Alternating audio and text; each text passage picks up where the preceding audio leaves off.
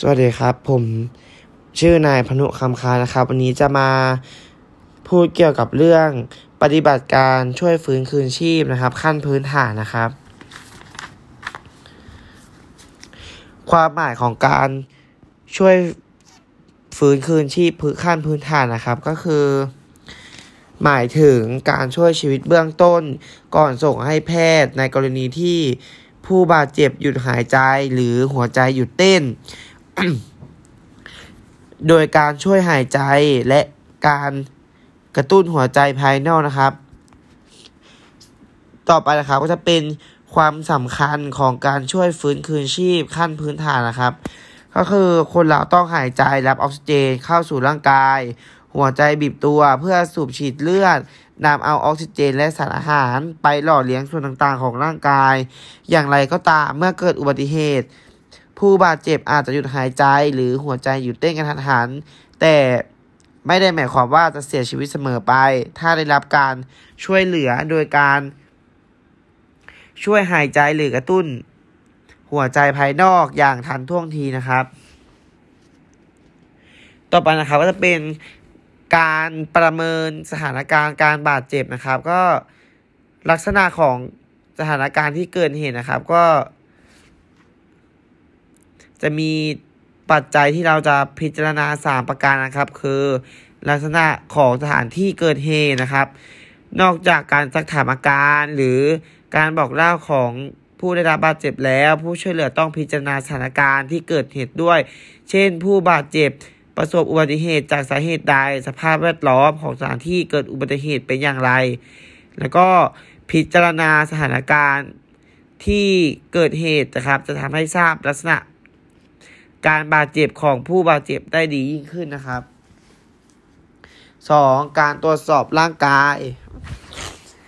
ผู้ช่วยเหลือต้องมีความรู้และก็ความเข้าใจในการตรวจร่างกายเพื่อค้นหาสิ่งผิดปกติที่เกิดขึ้นกับผู้บาดเจ็บได้อย่างเป็นขั้นตอนโดยขั้นตอนแรกต้องตรวจ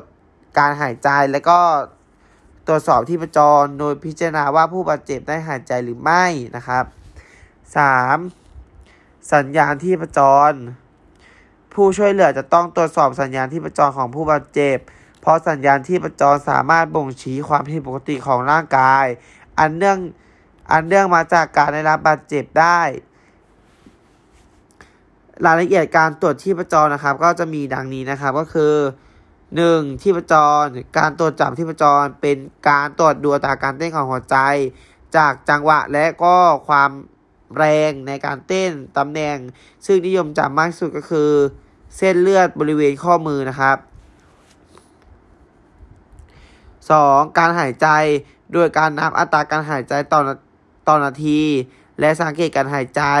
ปกติผู้ใหญ่จะมีอัตราการหายใจประมาณ 12-20 ครั้งต่อนาที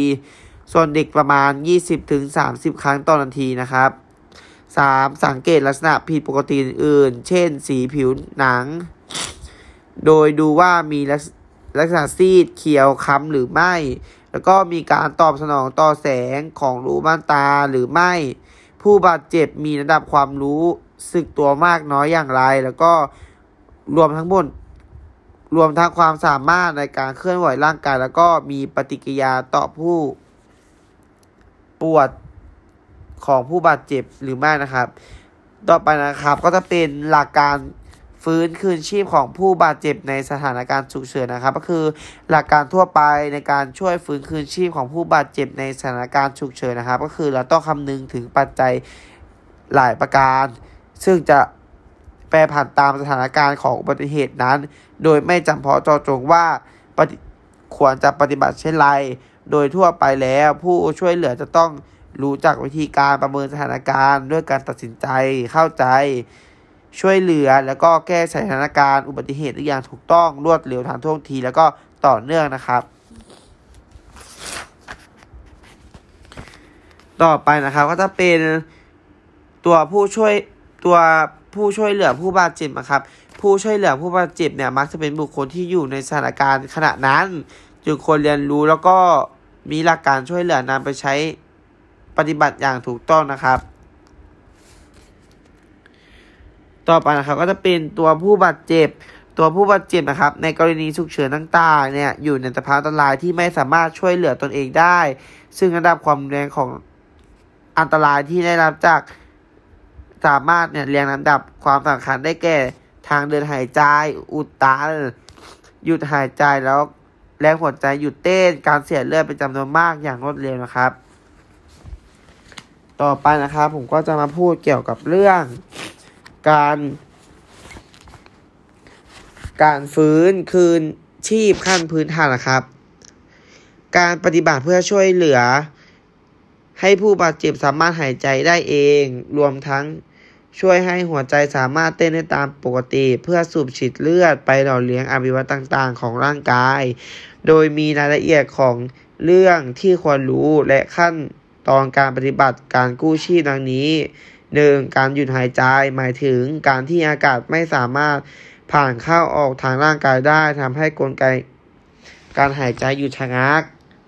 2. สาเหตุของการหยุดหายใจก็จะมีสาเหตุที่ทำให้การหายใจหยุดทันทีมาพบจากทางเดินหายใจอุดตันการได้รับการบาดเจ็บหรือการกระทบกระเทือนอย่างแรงบริเวณศีรษะคอหลังจนทำให้กระดูกศีรษะคอหักแตกการบีบคอรัดคอการจมน้ำหรือจากโรคสมองเฉียบพลันหรือการสูบสารพิษที่มีผลต่อระบบประสาทนะครับ 2. สาเหตุที่ทำให้การหายใจหยุดลงอย่างช้าๆมักพบในผู้บาดเจ็บที่มีอาการอักเสบ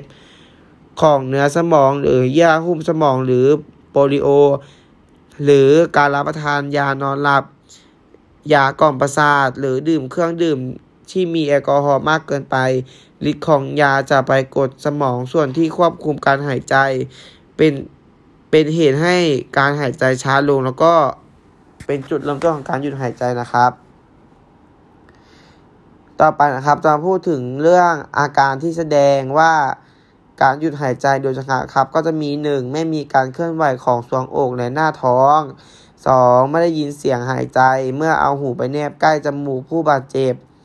3. ใบหน้าริมฝีปากเล็บมือและเล็บเท้ามีสีเขียวคล้ำ 4. ม่านตาขยายซึ่งแสดงว่าสมองได้รับออกซิเจนไปเลี้ยงสมองไม่เพียงพอวิธีการช่วยหายใจการช่วยหายใจคือการปฏิบัติเพื่อช่วยให้ปลอดภัยได้รับออกซิเจนได้เพียงพอเพื่อฟอกเลือดส่งไปสู่หัวใจและหัวใจจะได้สูบฉีดเลือดไปเลี้ยงสมองเพราะว่าร่างกายต่อไปการช่วยหายใจในผู้บาดเจ็บที่หมดสติหรือไม่รู้สึกตัวหายใจลำบากหรือไม่หายใจเพื่อให้ปอดได้รับออกซิเจนเพียงพอแก่ความต้องการในการหายใจพอการหยุดหายใจชั่วคราวอาจทำให้ถึงแก่ชีวิตให้ดำเนินการดังนี้ 1. หลักในการช่วยหายใจสำหรับผู้บาดเจ็บจนส่งผลให้หยุดหายใจจะต้องได้รับการช่วยเหลือโดยการช่วยหายใจมีหลักปฏิบัติดังนี้ 1. จัดท่านอนของผู้บาดเจ็บให้ถูกต้องและเหมาะสมกับวิธีที่ช่วยหายใจ 2. ปลดเสื้อผ้าส่วนที่รัดร่างกายออกให้หลวมมากที่สุด 3. ให้ตรวจดูในปากว่ามีอะไรติดค้างหรือขวางทางเดินหายใจอยู่ให้ออกให้หมด 4. เช็ดน้ำลายเสมหะหรือเลือดที่ออกจากปาก 5. ป้องกันลิ้นอุดลำคอโดยให้เอียงหน้าของผู้เจ็บเข้าไปข้างใดข้างหนึ่ง 6. ทำการช่วยเหลือทันทีหากแน่ใจว่าผู้บาดเจ็บมีอาการหยุดหายใจต่อไปนะครับวิธีการช่วยหายใจการช่วยหายใจมีหลายวิธีแต่ละวิธีมีเป้าหมายอย่างเดียวกันคือเป็นการช่วยให้พ้นระยะวิกฤตนะครับหรือช่วยให้ผู้บาดเจ็บปลอดภัยมากที่สุดได้มีการค้นคว้าวิธีใหม่ที่ให้มีการสูดเข้าร่างกายของผู้บาดเจ็บให้มากที่สุดจนกระทั่งพบว่าการหายใจที่ได้ผลที่สุดคือวิธีการเป่าลมเข้าทางปากหรือจมูกนะครับ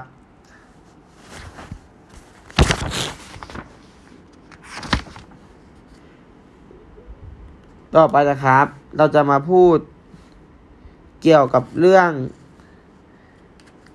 ส สถานการณ์ฉุกเฉินนะครับก็คือผู้ป่วยอาจมีภาวะไม่หายใจและก็หัวใจหยุดเต้นซึ่งภาวะดังกล่าวทำให้ร่างกายรับออกซิเจนไม่เพียงพอโดยเฉพาะในส่วนของสมองถ้าผู้ป่วยไม่หายใจก็ต้องช่วยให้หายใจหากผู้ป่วยหัวใจหยุดเต้นก็ต้องกระตุ้นหัวใจภายนอกเพื่อให้ผู้บาดเจ็บนั้นหายใจนะครับสำหรับวันนี้ผมก็ขอจบการนำเสนอเพลงนี้ครับ